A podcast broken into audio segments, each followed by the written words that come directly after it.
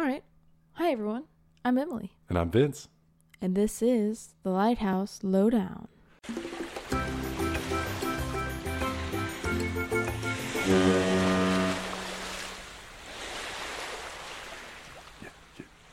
We are back after our interview. That was super fun, super cool. Hope everyone else enjoyed it too.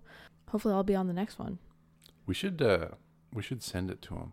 I realized that I didn't tell them. Send them a link. I don't think we told them it's aired yet. So we should be like, hey, here's you on our episode. I don't think I'd want to hear myself doing an interview. Like, we're doing this because we're signing up for it, but they're doing it because they're trying to get the word out about, you know, things that they love and care about and are trying to raise money. Their life's work. Yeah. Life's work. And I'm like, I hate hearing myself. I have to listen to us every time I edit this podcast. I'm glad you do that work. I sound stupid and... You don't. Yeah. You were sick, so that didn't help. Well, here we are. This is episode 14, 15. 15 today. Yeah. Yeah, we're covering an Alaskan lighthouse today, which is pretty cool. Which means it was built a little bit later than some of our other lighthouses. Mm-hmm.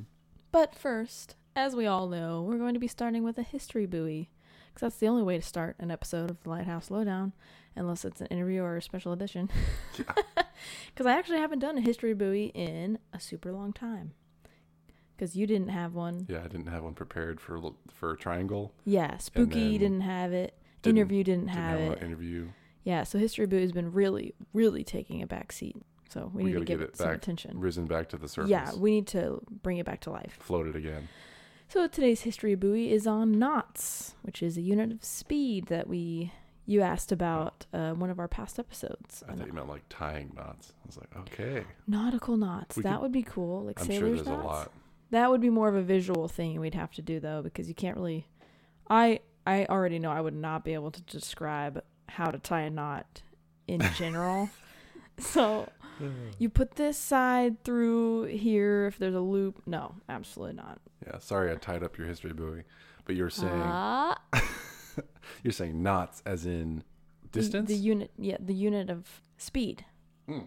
A knot is equal to 1 nautical mile per hour. So like we have land miles per hour is miles per hour. Mm-hmm. That's like our unit of speed. So if you're thinking water or by air, knots is usually the unit of speed that you use. So that's what a knot is a nautical mile per hour. Okay.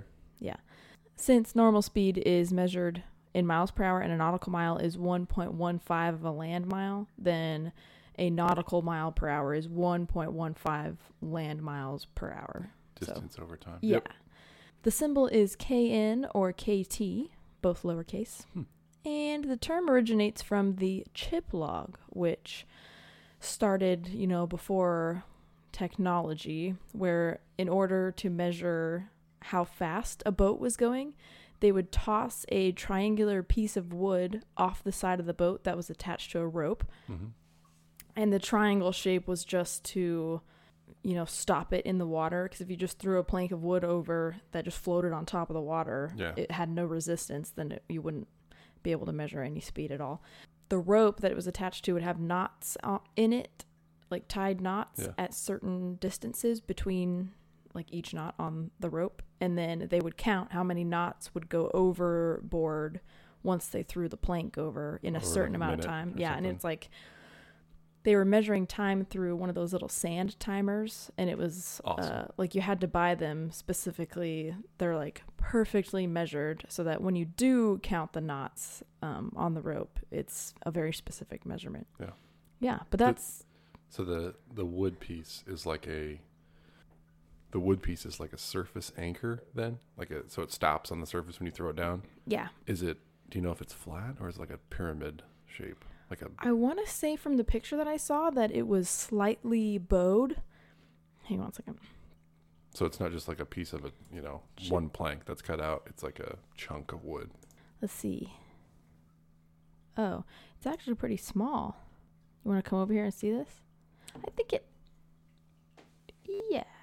it's like a kite. Okay. Think about a kite. That's what it looks like. Oh, yeah. For some reason, I thought it would be really big. So it's like a wedge as far as the shape. So yeah. The rope is tied at the tip of the wedge, so it'll probably provide some drag. Yeah, and some of these models they have holes drilled in them, so there's some sort of flow through it, kind of cool. Like when they cut holes in flags that are like mm-hmm. advertising something in front mm-hmm. of a building. Cool. That's the origin of knots. Are those for speed? Have you seen any of those like for sale? Like as I just looked it up and I think one of them was on eBay. Whoa. I mean, I'm sure you could just make your own. Yeah, and then be like, this is from the 1800s. I want to make like a miniature one for my kayak. Like it's a shoestring. Oh my gosh. If it was a competition, I could understand. For competitive reasons only. Although it is interesting. If you were trying to measure your speed in a kayak, it would be in knots. Mm-hmm. As long as you're on the water. Yeah. But that's the history buoy. Short, sweet, and answering one of your questions from an earlier episode. Cool. Thanks. You're welcome. So the lighthouse we're covering today is Eldred Rock Lighthouse. I like that name. In Alaska. It's on a tiny strip of land that's in the Lynn Canal, L-Y-N-N mm-hmm. Canal. And it's a octagonal integral lighthouse, which I've covered a couple of these. Now that we've had a couple of episodes right. that we've recorded and had failed,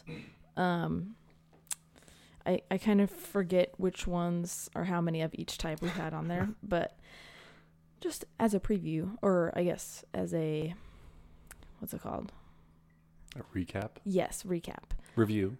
Integral lighthouse is just where the tower is integrated into the actual house that the keepers live in. So It's a house, and then somewhere in there, they've got a tower sticking out of it. Out of the roof comes a tower. Yes. Right. Sometimes they're centered, sometimes they're offset, mm-hmm. sometimes they're on edge. Yeah. I think in this case, it is central to the house, so it's right out the top, and all of the parts of the roof slope away from that.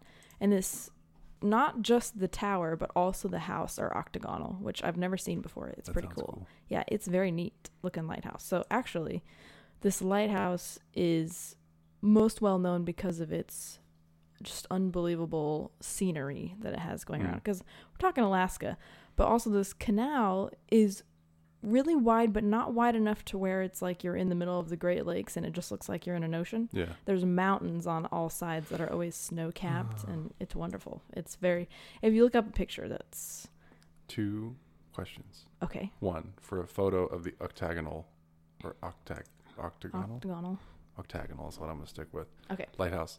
Instagram. Can we see it there? Yeah. Okay. And then Lynn Canal. Where is it at in Alaska? Let me look. Can you give me a rough? I think of the West typically when I think of Alaska coast. It's in the little part of Alaska all the way to the southeast that borders British Columbia. Oh, cool. Yeah. It's a good spot. Right next to, how do you pronounce it? Juneau. Yeah. I've been to Juneau a long time ago. Google Maps describes it as dramatic fjord with whales and orcas. Now I want to go. Yeah. This is going to be an expensive hobby if we started. Interesting. Yeah. On whose dollar can we go to lighthouses? Anybody in Juneau feeling like hosting us in your house? Sponsor us as we look at a lighthouse and then come back. Talk about it again. But anyway. So, okay. Whoa. Eldred Rock Lighthouse was the last of 12 lighthouses built in Alaska between 1902 and 1906, and this was shortly following the discovery of gold for the first time in Alaska, which I think was 1896. I didn't write it down, but I don't know when the gold rush was. It's all over. Like in California, I think it was in 1840s, like late 1840s, and then later in Alaska then or earlier. Later. Okay, interesting. Like almost 1900. So then they built these lighthouses because there was this big boom of people coming into Alaska trying to get in on the gold rush. I believe it was called the Klondike Gold. Okay, that sounds familiar. Klondike Gold Rush or Yukon Gold Rush. So I wish I knew more. I don't have my computer on me or my phone. Actually, it's weird. I'm in the old ages, but you looked in both directions. I looked everywhere. Am I seriously without any sort of hands? My watch is dead. What's going on? My pockets? I'm basically in 1800. No. So I had a chance to backpack one time.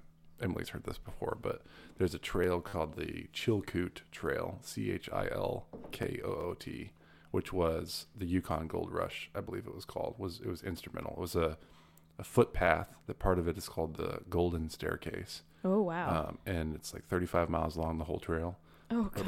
At least the part that we hiked was 35 miles. We took 5 days. I didn't know you hiked the entire thing. It was awesome. Oh, God. It was incredible. Life experience. Like, we can't tell from the commentary. Vince and I are very different on our idea of a good time. It was awesome. It was, first off, only time I've ever backpacked. But my dad, my brother, my stepbrother were there. We had a little group. We had a guide. Saw lots of wildlife, beautiful views. But the whole point of this was there's one part of it. Our ancestors in my family, someone was a packer on that trail, which was the whole point of the Golden Staircase is like over 1 mile in forward progress. You go up 2 miles in elevation. I'm pretty sure it is like 2-to-1 slope. And so it's very steep and it's a boulder field essentially that ice is over. So in the winter, it became a staircase for people who were actually paid to haul things over this pass. And today that pass is the Canadian-U.S. border. I think it probably was back then as well. But that was a major trade route. And it's like, well, we can go all the way around on the waterfront, or you just go over this little mountain pass. But it was, I mean, we were preparing for months, and we had the right gear and everything.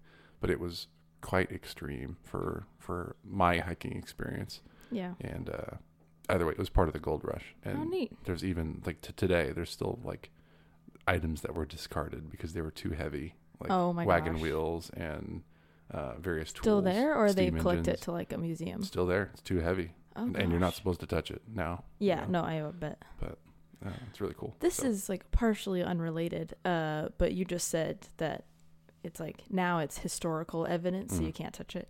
In Standard Rock, you know, they're doing that restoration, as per our last episode.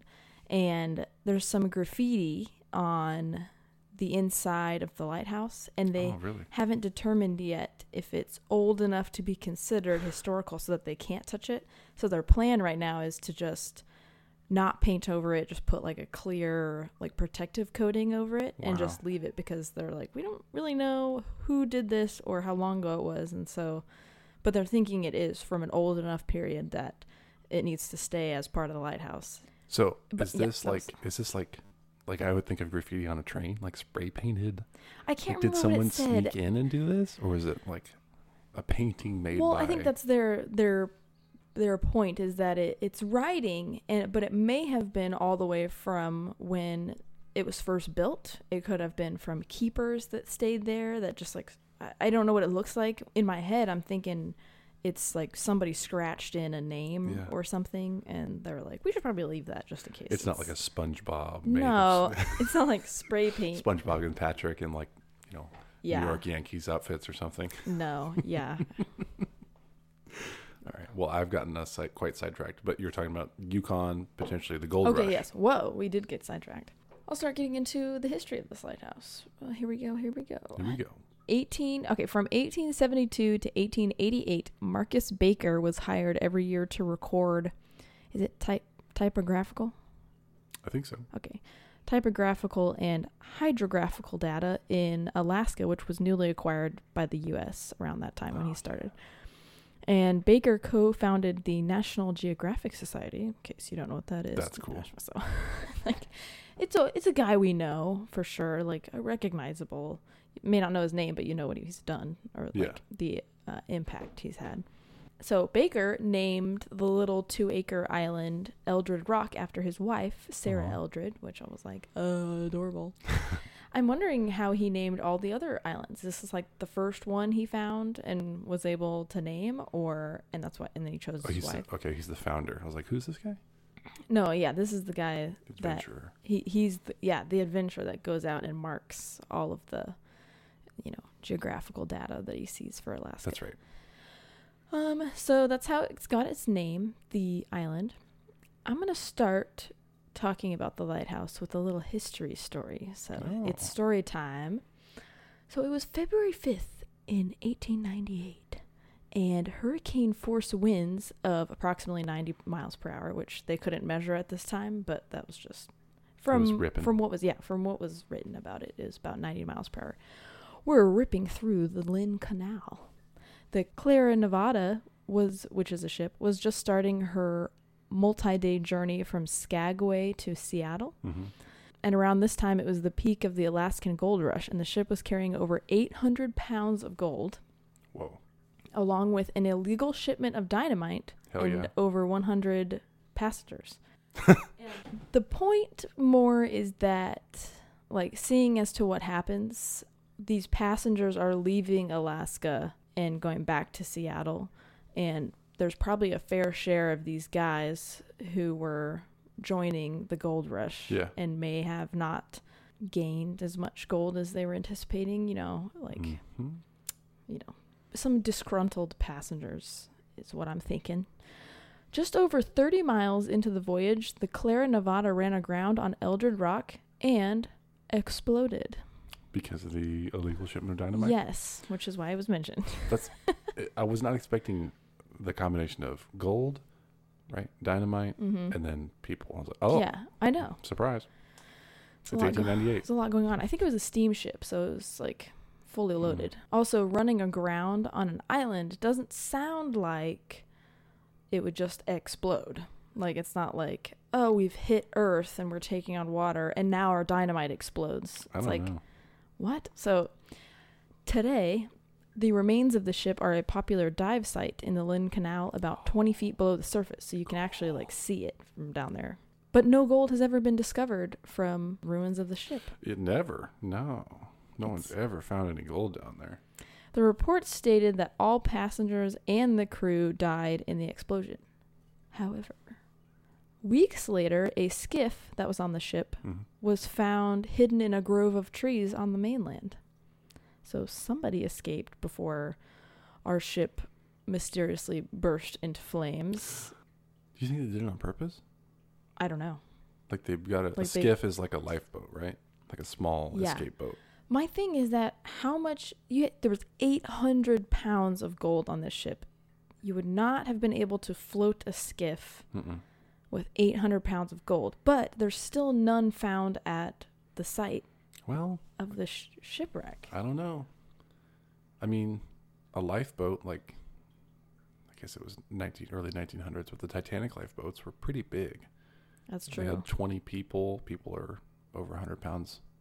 And this is a big steamship, so I feel like maybe they could have put 800 pounds on there. Maybe. Depending on how many people were on that skiff. You would have been working really hard, though. Like 800 pounds. Heist. Isn't that a lot of gold? It's a heist. So later, it was discovered that C. H. Lewis, who was the ship captain, had resumed his profession on riverboats in Alaska. So, not sneaky, but if he had 800 pounds of gold with him, would he still be working on riverboats? Maybe he just had really expensive hobbies, or he just... loved being a captain. He's like, you know what? Also, nobody was going to go up to this guy and be like, hey, first of all, you should have been the only one that went down in the case of everybody.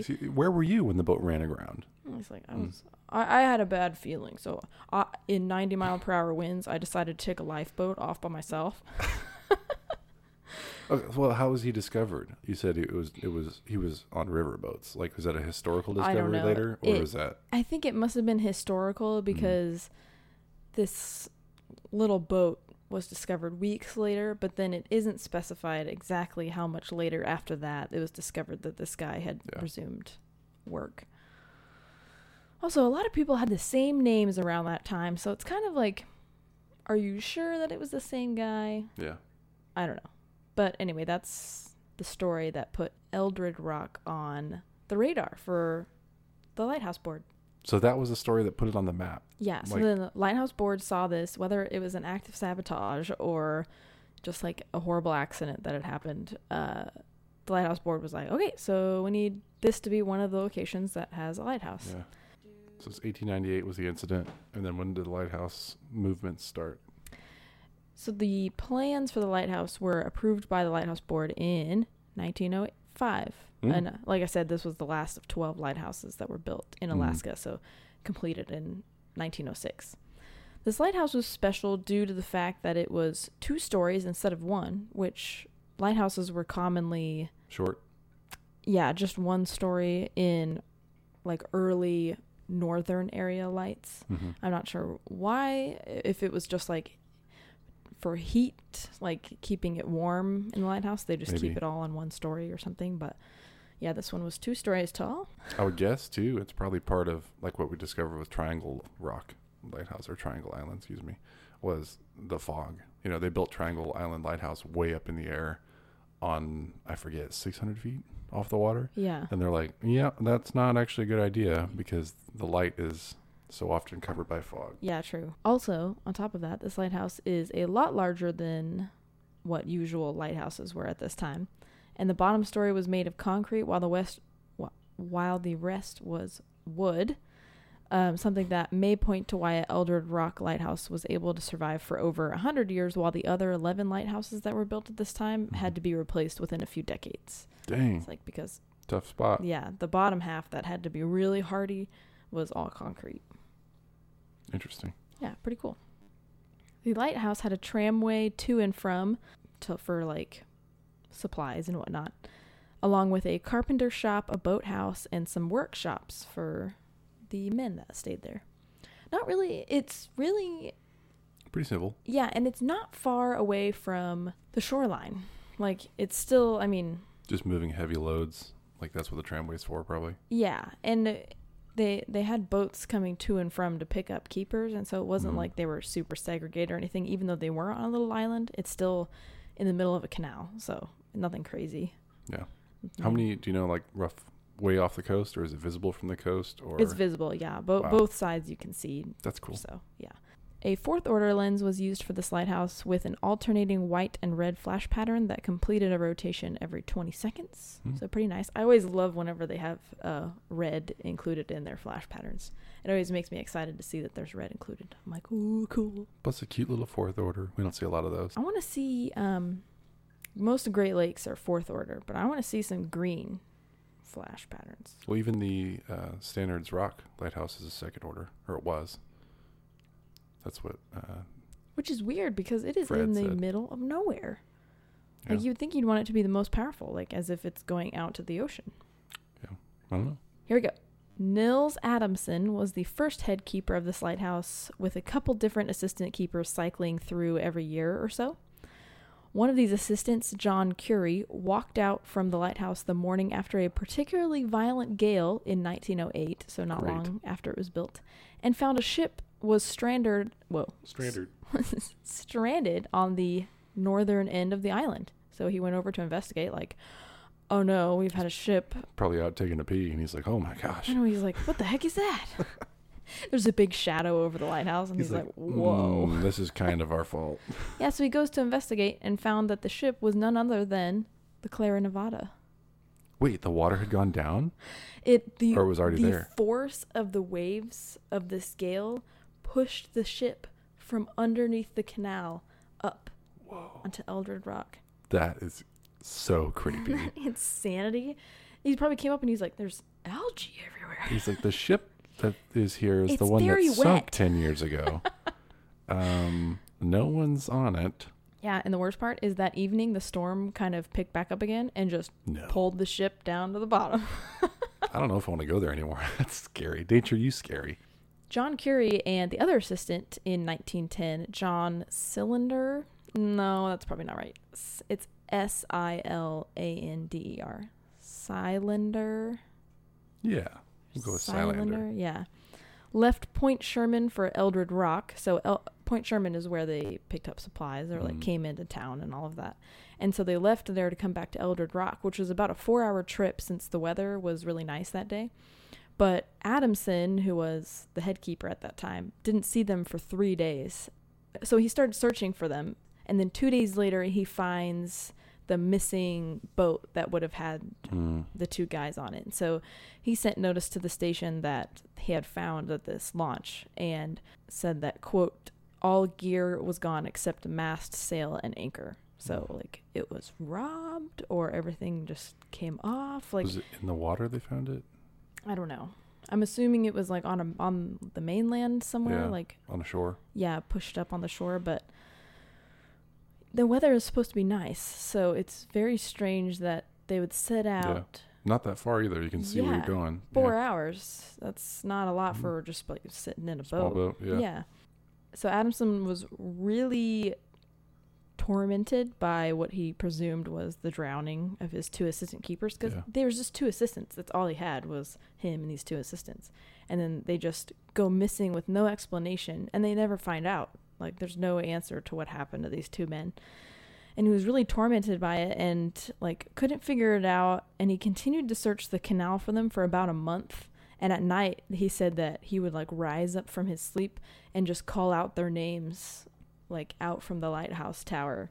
And he said it tormented him for, like, the rest of his life. That's really sad. Something that stuck with him. So they must have been all super close. And Yeah. So on January 5th, 1911, almost a year later, he resigned and moved to Oregon, where he took a year and a half off before returning as a keeper at Coos Bay. I don't know exactly where that is, but I'm assuming it's in Oregon. Interesting. Yeah. That's really sad for him. They never found those two men. Never figured out what happened to him. What? Just doesn't make sense. Because how would they... I mean, I guess I don't know the detail on where the boat was, but... Yeah. It just had its mast, its anchor, and... just the critical equipment. Yeah. But everything else was gone. Mast, sail, and anchor. It's like the parts of the boat were still there, but everything else, all the supplies they had picked up. Maybe they ran away or I don't know. Or robbed. Maybe there's a bear in the water. I don't know. It just, usually with stuff like this, you can just write it away as, okay, the weather sucks. Anytime anybody's at sea, it's like, oh, weather changed. It was horrible. But he's sharing the same space as weather.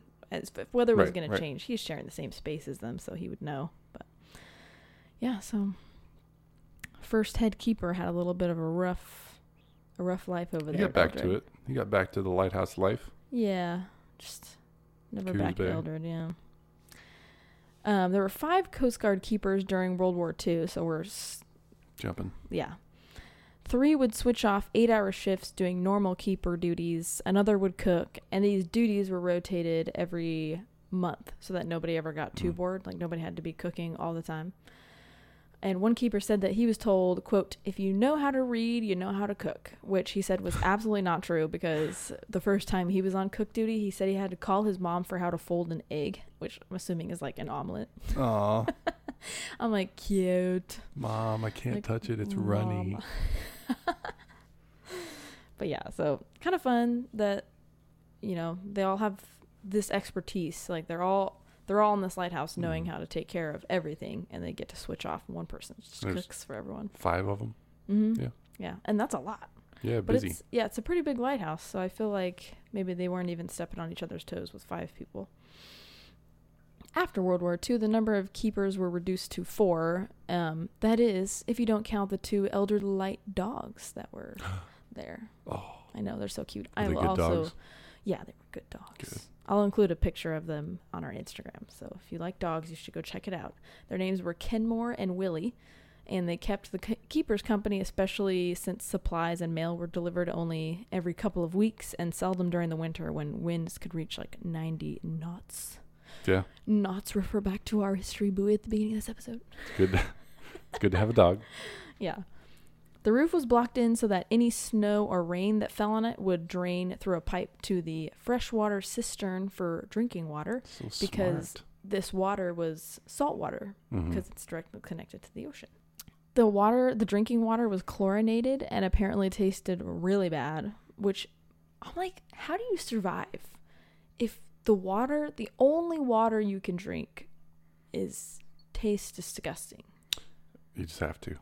I know. Honestly. I just feel like everyone would be dehydrated because they're like, no. Yeah, I mean, you can add chlorine to water to help clean it up, and I mean, you can have it bleached with drinking water as long as you don't add too much. Yeah, but like, chlorine's not going to take out, like, if there's a leaf in there, like a bunch of leaves. No, debris. Not that there'd be any leaves because there's no trees around here, but off that roof water. He said it was especially bad when there was an extra dose of chlorine for when dead birds were discovered inside the cistern.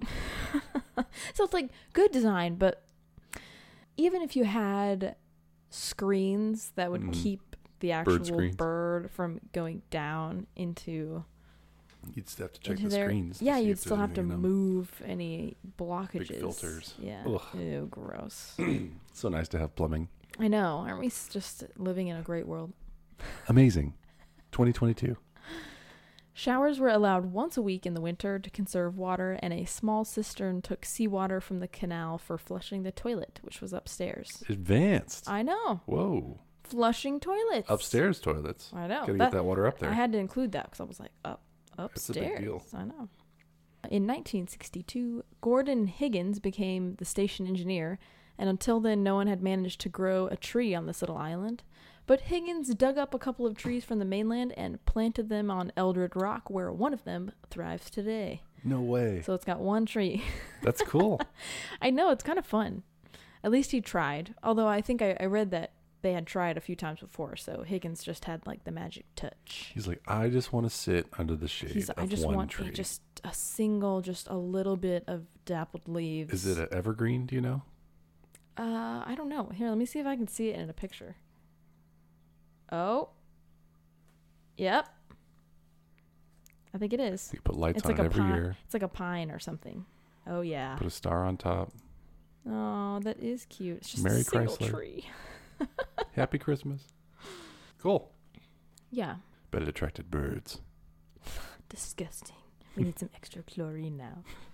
The infertile soil and rock were probably like the only bleak things about this lighthouse. Like, if it wasn't already enough that it was much larger than normal lighthouses and very scenic, easy to get to and from. The keepers also had a ping pong table, a pool table, and nightly showings of 16 millimeter feature length movies. So this does not sound like a bad place to hang out. I know. Nightly showings? Like, what are you talking about? You had a pool table? Like, not for us, like in our times when we can just put on a show at any time. But it's like when you had to go to a theater to watch a movie, they just have one in the lighthouse. Yeah. Well, was this in the 60s? Yeah. Yeah. It's really interesting. I don't know what 18 millimeter film is. 16, but yeah. 16 millimeter. I don't know what that is either. Is this still the time when it would be like... How did that go? I wish we had a video on this because she's doing a hand motion. I'm doing a windmill arm. As well. I'll leave it in. Oh, I'll leave it all in, though, just for the sake of our listeners. A gift from us to you. Merry Christmas. Merry Chrysler. They also ate together every weeknight, and the food was designed to keep up morale, which, like... Comfort food, baby. Keep up morale? Lard and salt. How is morale ever low on this lighthouse? I will never understand. We've talked a lot about lighthouses, right? That's why we're here. Yeah, like every once in a while. The morale is often very low. Yeah, definitely. So, I get it. So, yeah, it's not like they have a perfect life. They're still segregated. Yeah. But they had biscuits and gravy and salt and lard. I'm sure they did. Actually, all the good stuff. So there's a picture I'll post. It doesn't look spectacular, but when you hear what it is, because, I mean, they're not going to have... It's five dudes. They're not going to have, like, grandma's casserole dishes with the glass on top. Like, you know, it's their tins and stuff. But I have a one picture of all of them eating together that I'll post on Instagram. And it's a feast of meatloaf, mashed potatoes, deviled eggs, carrots, and a salad. Heck yeah. Which is dang good compared to what a lot of keepers had to eat when they were working. Yeah. That's awesome. Did these guys, I think the answer is always yes. But did these gentlemen fish? Was that noted? I didn't see that anywhere, but I would assume that it's always the case, or since they're on a little raised area of deeper body of water, that there would be like shellfish that they would be able to catch. Yeah. So sadly, as it always comes to an end, personnel were removed from the lighthouse in 1973, and the Fresnel lens was replaced by an automatic beacon with a characteristic of a flashing light every 6 seconds. So there's a big change. No more red. Sad. And 6 second rotation instead of 20. 1973 though, they made it pretty far. Yeah, they did. My first car was built in 1971. So oh my gosh, to think that truck was built when the lighthouse was still in service by people. It's kind of a fun connection. It's pretty cool. The lens was moved to Alaska State Museum in 1976 as a gift from the Coast Guard, and then loaned to the Sheldon Museum and Culture Center in 1981. And did you know? Or are they in Anchorage or Fairbanks? Let me check. That's probably a good thing. Probably, I guess, Anchorage. Haines, Alaska? No idea. It's actually pretty close to where the lighthouse is. Oh, cool. Local. Yeah. Keeping it local. A really nice wooden case was constructed to hold the Fresnel lens in the museum in 1992, and it resembled the lantern room that was at Eldred Rock. That's cool. So it's like a little kind of historical, which I always like. I love it when they do that. They're like, oh, and then we included a base so that it just looks extra, like you're living in the times. Yeah. Out of wood, too. That's pretty cool. Yeah. When the National Historic Lighthouse Preservation Act passed in 2000, the museum formed the Eldred Rock Lighthouse Committee to purchase it. But in 2004, the lighthouse was listed, like even though it was listed as available, the Forest Service refused to let its property go into private hands because they controlled part of Eldred Rock. So if they sold off the lighthouse, part of the Forest Service's land would also be part of that. So in 2014, the Eldred Rock Lighthouse Preservation Association was formed to purchase, rehabilitate, and promote the lighthouse. And in 2019, the Alaska Association for Historic Preservation granted the ERLPA. ERPA. Just like so many, ERPA. The names are so long. A grant to do a report on what would need to be done for restoration at Eldred Rock. So in 2020, the Coast Guard Civil Engineering Unit gave them a 5-year lease to do their restoration work and then leave it alone. Pretty fast. Yeah, that's a lot. But I think at this point, they had already done the report on what would need to be done. So they were like, okay, start now. 5 years, you have to finish everything. Yeah. Yeah. So now all that's left is to raise the funds for this. And a play was created to raise money called The Strange Fate of the Clara Nevada, which is a nice bookend for what has happened so far in the history of this lighthouse. Wait, who's performing the play? It's local, like Alaska. Oh, that's cool. Yeah, theaters and stuff. That's really cool. Yeah, very neat. And that's how do you Eldred Rock. Can you link us up to is there a donation page or someone we can reach out to? I'll include all of that in the show notes. Is places you can donate and what the play or like the ad for the play and all of that. Yeah. Pretty fun. Well, I'm talking about another trip to Alaska. I know. We're potentially going up there next summer. Well, so. The Triangle Island Lighthouse you said is in British Columbia, right? Yeah, it's not far. So yeah, we could do a double whammy. Oh, we're going up there. Oh, you what? I'm going to Alaska probably for another motorcycle ride. You would not visit a lighthouse without me. I did in Hawaii. I didn't go to it, but I was close. Yeah, you sent me pictures. In Kauai. On Kauai. I don't know how you said it. In the island. On the island. Yeah. Either way, this sounds like fun. This would be a cool trip. I would go scuba diving in the canal. We should plan on visiting a lighthouse that we haven't covered yet so we can... cover it when we're there. Yeah. We can recover any of these. That's true. There's always room for improvement. We'll learn more. We'll get better photos and... Yeah.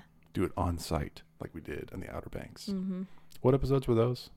Do you know? Oh, I think 10. I don't know. Or is it just one? It's just one episode, isn't it? Wow. Yeah, I think it was 10. I forget because we recorded separately for each one. So I was like, it could be a bunch of mini ones or... We made it all mini ones, but looking back, I think we could have done longer episodes. It was just our first time doing it at the lighthouse. And so it was kind of like, it's a little awkward, you know? It's like, I don't know.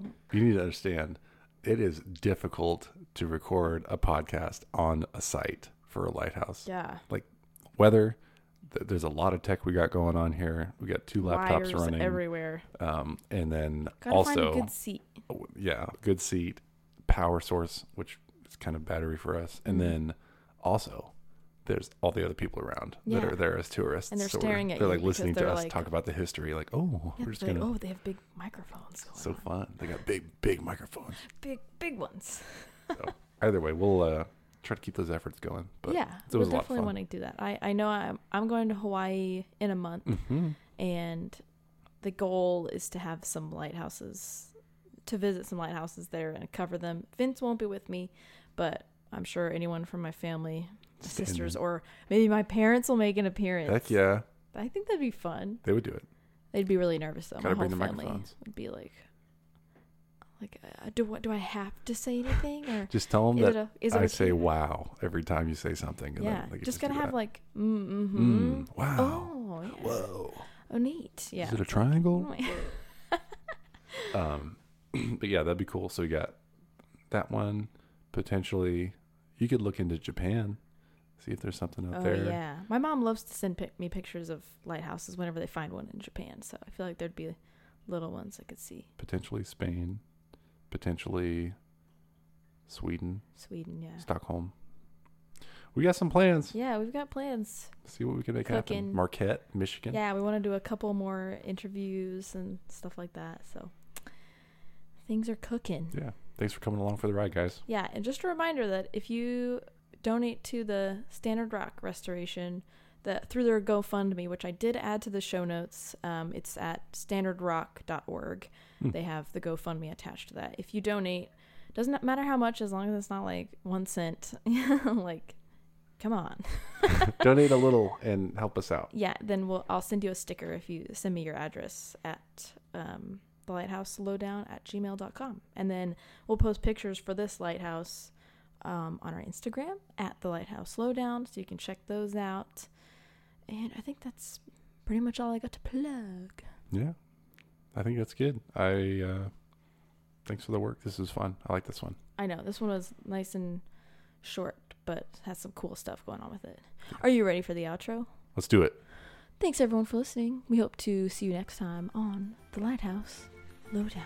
I think we should start using that the sound that I have. Yeah. The foghorn. Do you think we should change up the intro outros? Whenever I'm hosting an episode, maybe we should use that. Oh, one. That's a good idea. 1 out of 4, roughly. All right.